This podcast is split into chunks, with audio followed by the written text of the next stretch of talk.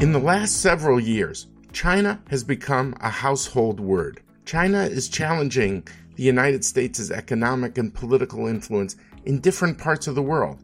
More recently, the country has begun to leverage its strength to be a bigger player in the Middle East. China has caught people's attention early in 2021 when it announced a long term deal with Iran for the purchase of Iranian oil.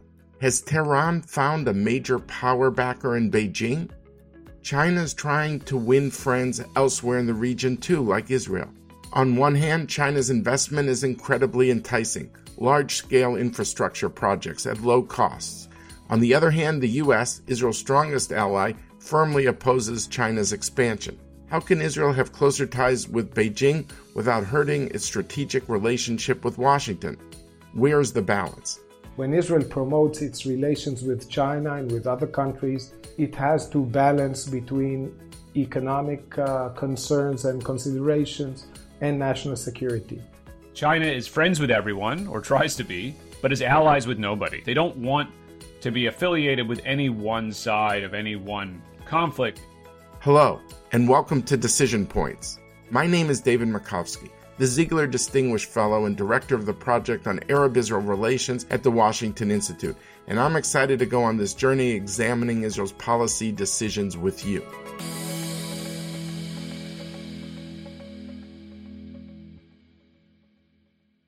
Israel's been thinking about China for a long time. In the 1930s, David Ben Gurion proclaimed that China would be one of the, quote, great powers of the future, end quote. In 1950, Israel became the first Middle East country to recognize Mao Zedong's People's Republic of China. This was contrary to America's exclusive support for Taiwan. During the 1960s and 70s, Israel's relationship with China was muted as the Soviet Union, one of China's main backers, was also funding Israel's enemies. In the 1980s, after China split from its close ties to the Soviet Union, Israel began cultivating covert cooperation with China. In 1992, Israel and China officially established diplomatic relations. I was in Beijing as a journalist at the time. From 2001 to 2018, trade between Israel and China grew by a thousand percent. China is the new land of opportunities. When we grew up, it was Israel was looking at uh, the US, maybe Europe. Today it's China. For Israeli companies who want to go global, China is becoming a must. China is particularly interested in Israeli water technology, its agriculture, telecommunications, and defense technology. In the past two decades, there have been numerous high profile deals between Israeli companies and Chinese firms. For example, China acquired high stakes in Israel's Tnuva Dairy and its energy company Delek. The most high profile Chinese purchase was the 25 year deal between Israel and China to build and operate a portion of the Haifa seaport, signed in 2019. Furthermore, more than a thousand Israeli startup companies have set up operations in China. With uh, new technology, we can make people live longer, personalize their medicine, prevent a lot of the diseases that are available. All of that is happening um, uh, in exciting ways in Israel, and we're very excited about trying to bring this technology to China. Our country, the U.S., also has extensive trade and economic relationships with China, but it is also watching these investments in Israel with a wary eye. Not only does the U.S. fear the expansion of Chinese influence, but it also fears Israel's vulnerability as a result of China's influence in that country. Israel has ceded to the creation of an oversight committee for foreign investments in 2019 that later began functioning in 2020. China's influence in the Middle East has only expanded in the previous decade. In 2013, China announced the Belt and Road Initiative, known as BRI, a plan for Chinese investment in global infrastructure that includes Chinese built roads from Singapore to Madrid, as well as new shipping routes to and from China. As of January 2021, China's BRI has constructed projects in 171 countries. In some cases, China's investment has turned into significant economic leverage. An ever growing superpower, China is increasingly dependent on Middle East oil. This has brought Beijing and Tehran closer together. It is not surprising that Iran is boasting of such ties in order to insulate itself from threats of American and European sanctions during the nuclear talks. Have ties with China been a windfall for Iran as it seeks to resist international pressure? What are China's goals in Israel and the Middle East at large? Where does this leave the U.S. Israel relationship? To discuss these questions, I'm joined by two people who have written extensively about China and the Middle East Assaf Orion and Mike Singh. Assaf Orion is a senior fellow at the Tel Aviv based Institute for National Security Studies, INSS. He was a brigadier general in the Israel Defense Forces, where he focused on a range of issues, including strategic planning. Mike Singh is the Lane Swig Senior Fellow and Managing Director at the Washington Institute. He's also a former Senior Director for Middle East Affairs at the National Security Council in the White House. So thank you both for joining us today. Mike Singh, it's great to have you, and Assaf, uh, welcome back. Thanks for having us, David. Shalom. Thank you for having us. Great, great. So, Mike, I want to start with you. Uh, on March 27th of this year, uh, 2021, China and Iran signed a strategic agreement. Does this very achievement of an agreement help ease Iran's economic isolation as its nuclear program remains a point of controversy? Well, David, obviously, this China Iran agreement got a lot of attention uh, in the American press um, for for lots of different reasons. You know, some in the U.S. said, "Oh, this shows the failure of maximum pressure," which was the Trump administration's policy toward Iran at the time. And some, you know, I, you know, especially on the right, suggested that this indicates that China is sort of coming into the region now, allied with Iran, to try to uh, to try to dominate the Middle East. I don't think either one is really right. The agreement is, I think, an aspirational agreement more than anything. Um, what will China's investments in Iran actually amount to?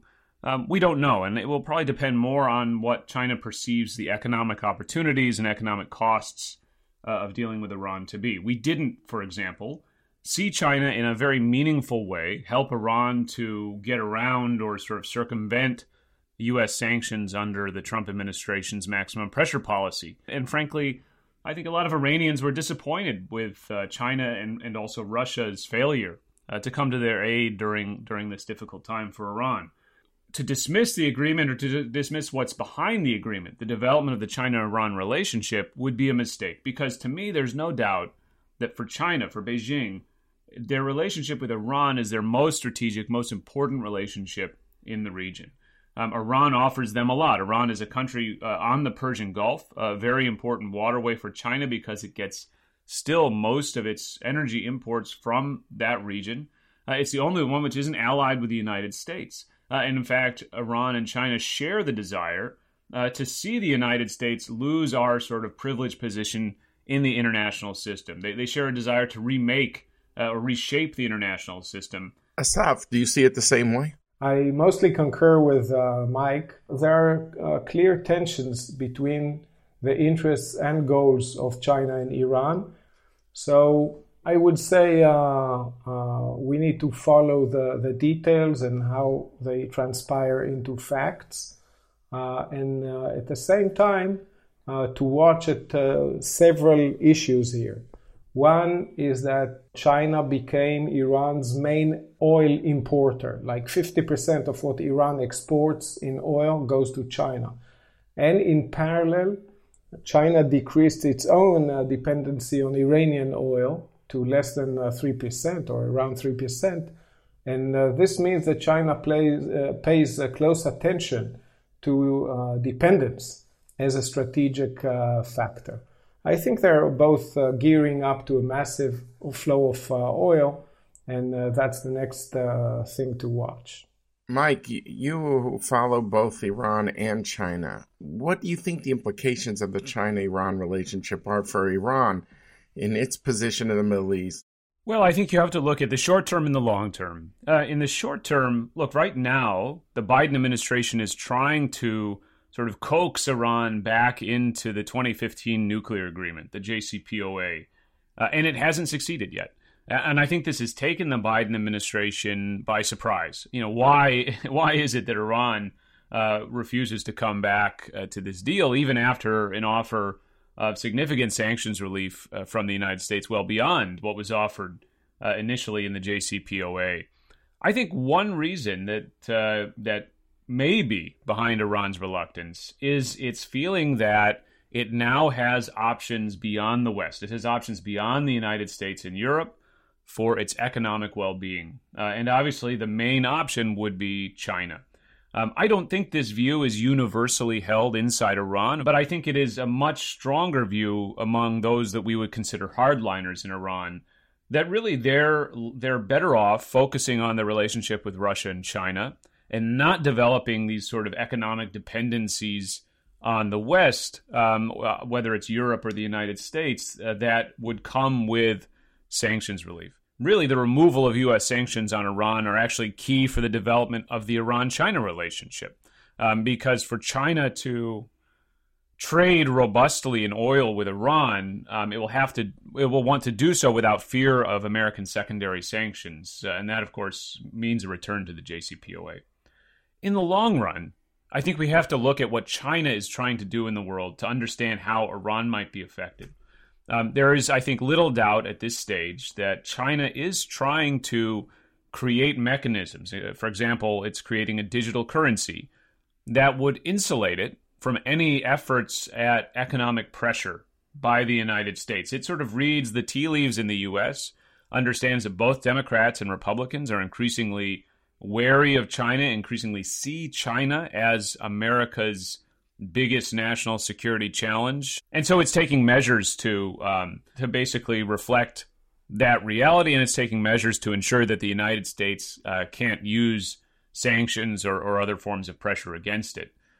That could have a secondary benefit for other American adversaries like Iran, uh, who have been targeted by sanctions. If Iran were able to trade in oil with China, uh, or with other countries without fear of American secondary sanctions, that would really change the nature of Iran uh, U.S. relations and of uh, uh, American policy options. Assaf, how, how do you see it? In a sense, both Iran and uh, China are uh, worried of encirclement in a strategic strategic sense, and such such um, an agreement or an access of relations is encouraging Iran that it's not alone. And uh, it also strengthens its, uh, its rivals. Uh, paradoxically, many of those uh, rivals are also strategic, uh, comprehensive strategic partners of China. Mike mentioned that Iran is perhaps uh, China's most important partner. Actually, the trade with China's trade with Saudi Arabia and the UAE, both of them comprehensive strategic partners with China, far exceeds that uh, with, uh, with Iran. One can also assume that stronger China Iran relations is encouraging the friends of Iran in the region, like Syria and Hezbollah. But zooming out, I would say it's a very uh, complicated uh, situation, ridden with uh, complexities and, and contradictions. I think we should assume that China is more concerned by regional instability than by nuclearization. Uh, we know uh, China helped uh, Iran's uh, nuclear program in its uh, infancy. It also provided uh, Saudi Arabia with surface to surface missiles, two generations by now. And it's today helping Saudi Arabia with uranium extraction. So you have this effect that it's actually advancing or uh, fanning the uh, nuclear arms race uh, in the Middle East. Uh, what uh, in Israel we looked at in, in the potentially new uh, deal of or the, the agreement of comprehensive strategic partnership is the potential for stronger military defense technological and intelligence cooperation between China and Iran. Israel was already on the receiving end of Chinese weapons. So actually, Iran and China is the convergence of the number one threats of uh, Israel and uh, the US combined. And this uh, portrays a potential uh, to discuss uh, anti access area denial uh, challenges, missiles, missile defenses, drones, UAVs, and other uh, military technologies which uh, might stem from China and appear in the Middle East or vice versa.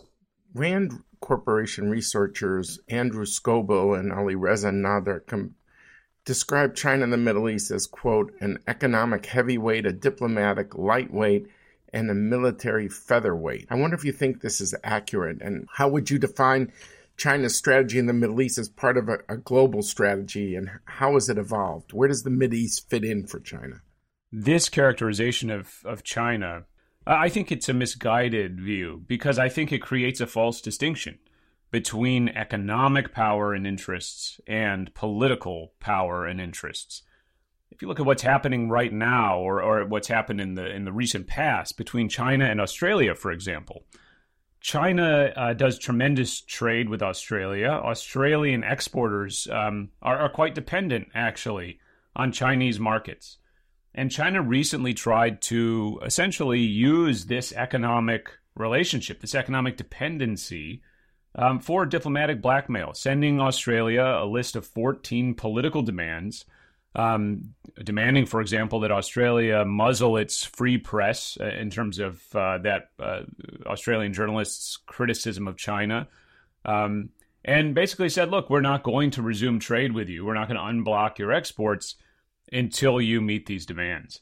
And so, you know, the, the idea that somehow China's major economic presence in the Middle East doesn't have diplomatic implications or even security implications, I think is wrong. And, and, and furthermore, I think it's also outdated to say that China doesn't engage diplomatically or militarily in the Middle East. We have seen increasing both diplomatic and military engagement by Beijing in the region. It's still modest compared to that of the United States and Russia, um, but it's not certainly not zero. It is growing, and of course, China's potential for diplomatic and military intervention uh, on short order are, are, significant, far more significant than any other external power um, besides the U.S. and Russia. Uh, and so I think we have to scrap this view. I think China's strategy, you know, what I've what I've written is that China's strategy has essentially four pillars in the region, and I'll I'll describe them very briefly. Um, and these pillars uh, sort of are based upon both regional interests, which China has had for a long time, but also you have to combine those regional interests with China's gl- growing global interests. Um, and that includes things like the Belt and Road Initiative um, and the desire to avoid containment and develop China's West, which sort of underpin the Belt and Road Initiative, as well as the growing US China rivalry. And so this produces a, a, strategy which, as I said, has four pillars. Uh, number one, we see China leading with economic benefits in all of its relationships in the region. And that's both for China's own economic benefit, but also to create those dependencies that I mentioned before. Pillar two China is friends with everyone, or tries to be, but is allies with nobody. China tries to balance its relations in the region, you know, between Saudi Arabia and Iran, as Assaf mentioned, between the Israelis and Palestinians, between different factions in Libya, you name it. They don't want to be affiliated with any one side of any one conflict. They also, though, don't want any country in the Middle East to look to them uh, for support in a crisis. Number three, China sees uh, the Middle East as a source of strategic benefits, and it quietly pursues those strategic benefits. Things like high tech exports from Israel, uh, things like the China Iran relationship and the strategic benefits that that brings that we described earlier. Uh, China pursues all these things actively and with determination, but uh, the important, most important word here is quietly. China is not looking at this stage, it's not looking to openly confront the United States in the Middle East. Pillar four, very briefly, I think China is trying to bolster its own political and diplomatic role in the region and undermine that of the United States. Um, and it uses various uh, tools, especially soft power tools, to do this social media, um, broadcast media. Uh, it uses its seat on the UN Security Council uh, and so forth. Assaf, what has been achieved between China and Israel? What are the underlying forces that drive this relationship closer? Uh, well, as a keen uh, reader in, in this field, I uh, usually suggest to uh, not to overstate Belt and Road Initiative as, as an overarching banner uh, of policy, even though it's a vision and, and it's a great compass for strategy. It's being overused by Chinese propaganda, those who echo it either uh, wittingly or unwittingly, and uh, also by uh, China bashers. So let's let's look at the facts themselves, the the activities, the projects, uh, one by one. It's it's uh, it's more informative than than the banner of, of the Belt and Road. Uh, when Israel looked at China in the last decades, it saw a customer for its innovation, a source of capital, a source of products, a great provider of infrastructure, which in Israel, as in other places, are a bit backwards to uh, where we need to be.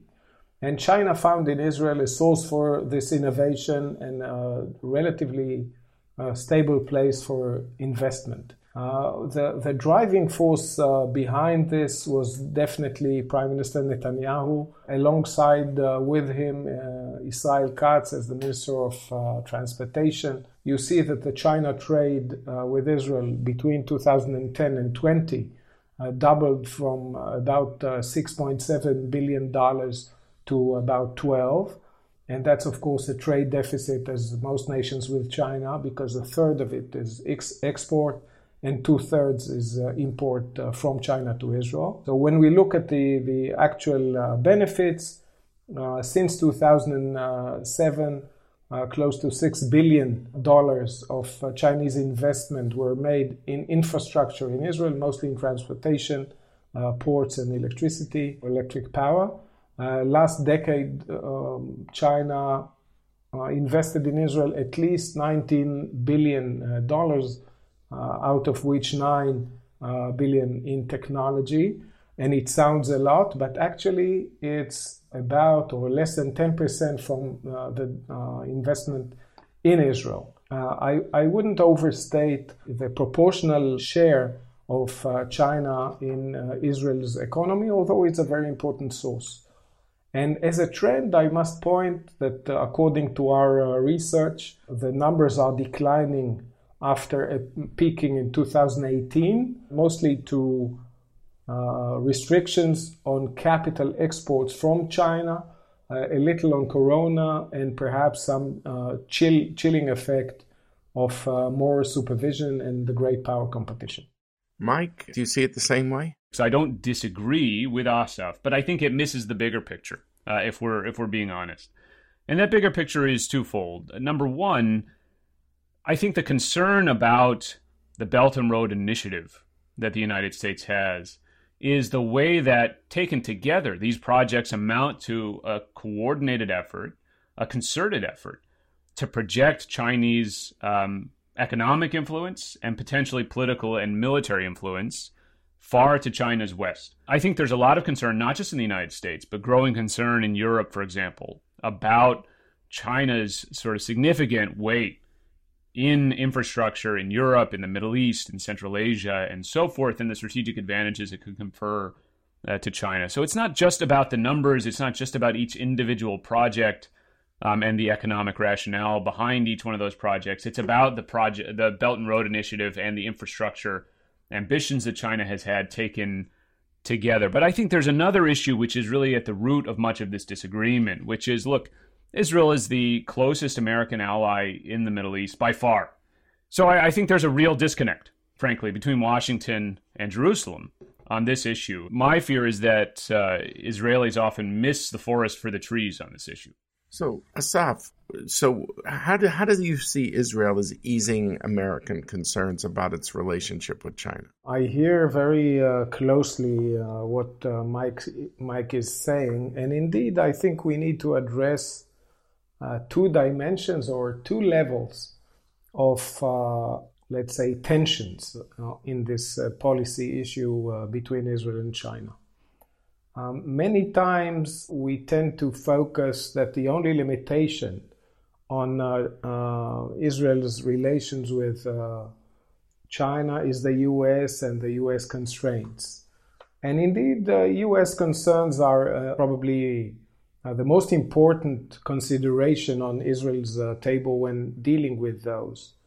But it's not the only one, because like other states, when Israel promotes its relations with China and with other countries, it has to balance between economic uh, concerns and considerations and national security. Uh, so we need to look at our independence, at our uh, dependency or lack of of uh, tech transfer, of cyber uh, uh, security, and uh, as we mentioned before, even China's relations with Iran. I think we, we need to inform ourselves by, by history. The clearest place where Israel actually banned all trade w- with uh, China is on defense, military, and, uh, and dual use.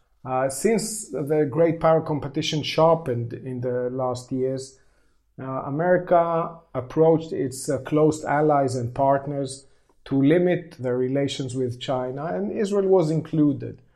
And I think the template of what we saw of America doing was pretty, pretty constant. And in that sense, when Mike says uh, that we don't see the forest from the trees, actually, the one who has been barking up those trees is America. Uh, I'm, I'm not saying uh, saying it in an, uh, a critical way, but in the factual way. Israel heard three main things uh, from uh, from its U.S. partners: 5G, like fifth generation uh, cellular communication, the Haifa port, and investment. We need, I think, to expand beyond ways and means of specific trees, as Mike called them, to talk about the ends how do we together preserve uh, technological superiority? How do we protect ourselves together from tech transfer, which is illicit, and to uh, mit- mitigate and decrease the risks of foreign influence? But in what uh, Mike says, there is another deeper and more important uh, aspect that exceeds uh, facts, threats, and responses uh, because it comes from mythical and uh, uh, on the verge of uh, fantastic. Like facts do not matter. I think that we need to look at the facts.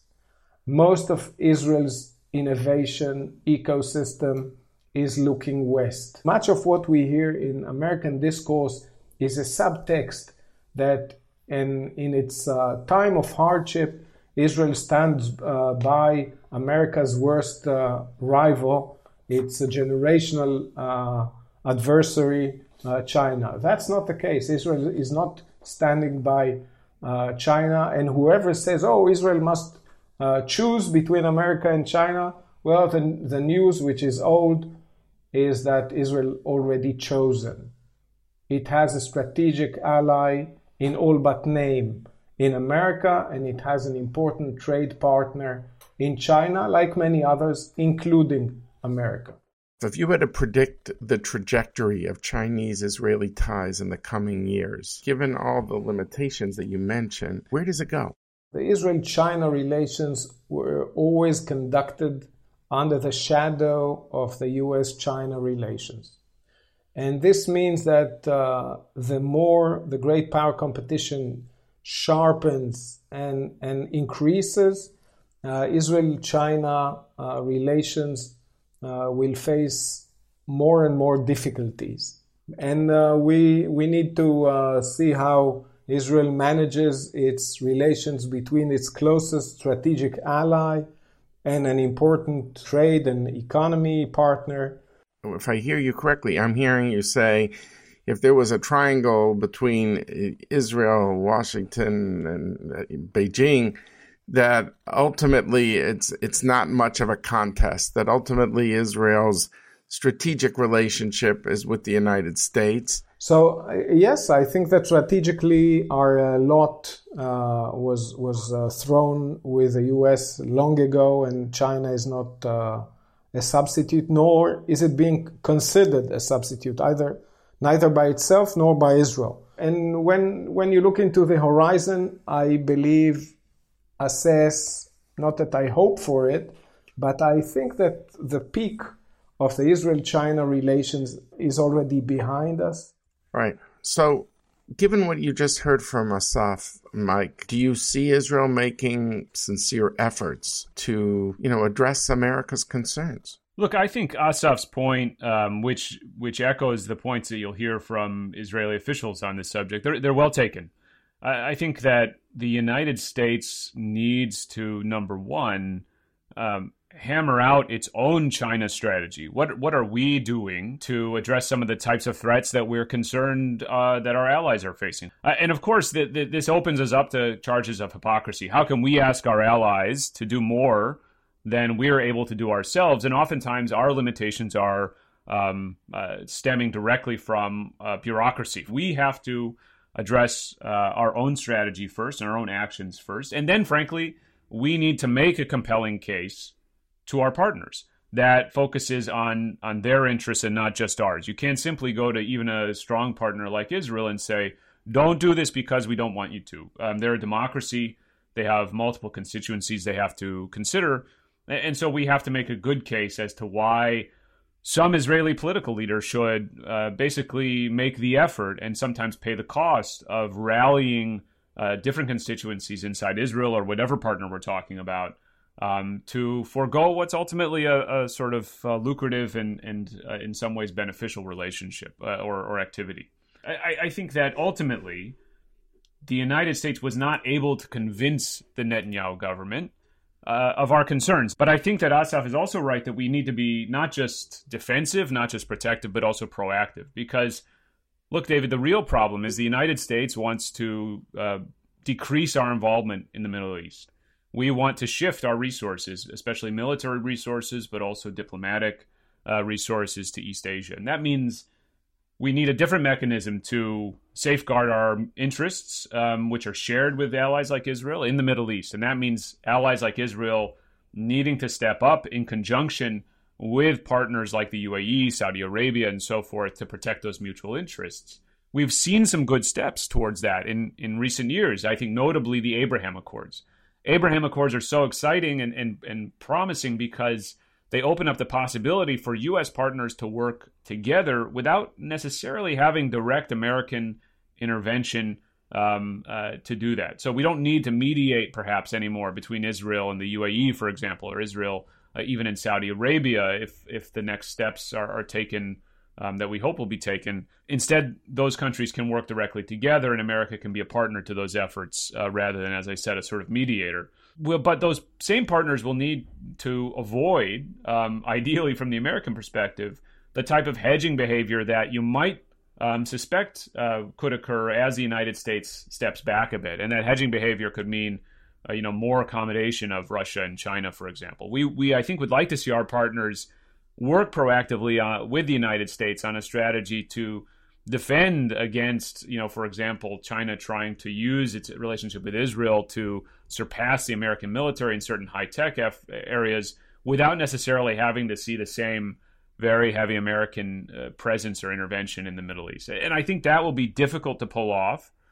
The U.S. and Israel can do it. Um, you know, if if any two countries can, it's the U.S. and Israel because we do share such a close partnership and so many interests. But I think if uh, the converse of that is if the U.S. and Israel fail to do it, we can't expect success anywhere else in the Middle East. And so there's a lot riding on this U.S. Israel partnership and the U.S. and Israel getting this right.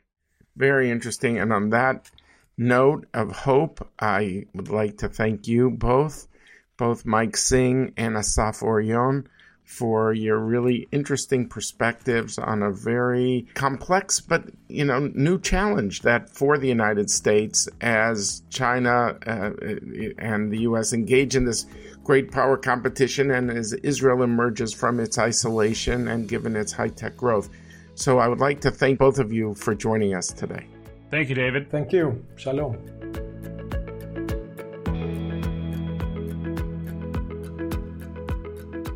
I think with between Assaf and Mike, we really had a fascinating discussion about China's relationships with the Middle East in general and with Israel as part of it. Both agreed their deep concern about Chinese Iranian relationships and how Iran has built on this. Where there was not as much a consensus was the question of how extensive were these ties between China and Israel. With Assaf's thinking it was more limited and therefore not a problem as much for the U.S and Mike voicing concerns that there might be some problematic dimensions. They both agreed that if there are any two countries on the planet that can sort this out, it would be the United States and Israel, given the closeness of their relationship. This is crucial because other countries will say, well, if you can't convince Israel, given your closeness, you certainly can't convince us.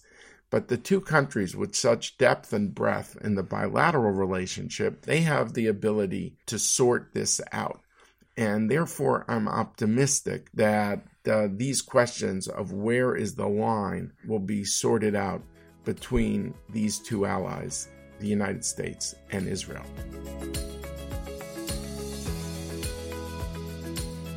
I want to thank all of our listeners from all over the world. I hope you join us for all of season three. Please go to your favorite podcast app to rate, review, and subscribe to Decision Points. And tell your friends. I also recently published a book co authored with Ambassador Dennis Ross called Be Strong and of Good Courage How Israel's Most Important Leaders Shaped Its Destiny. I want to thank all of those who made this podcast possible our coordinator, Sheridan Cole, and our researcher, Alex Harris. I also want to thank Jeff Rubin, Scott Rogers, and Carolina Krauskopf of the Washington Institute. And finally, Richard Myron and Lindsay Riley, our production team at Earshot Strategies. Thank you all.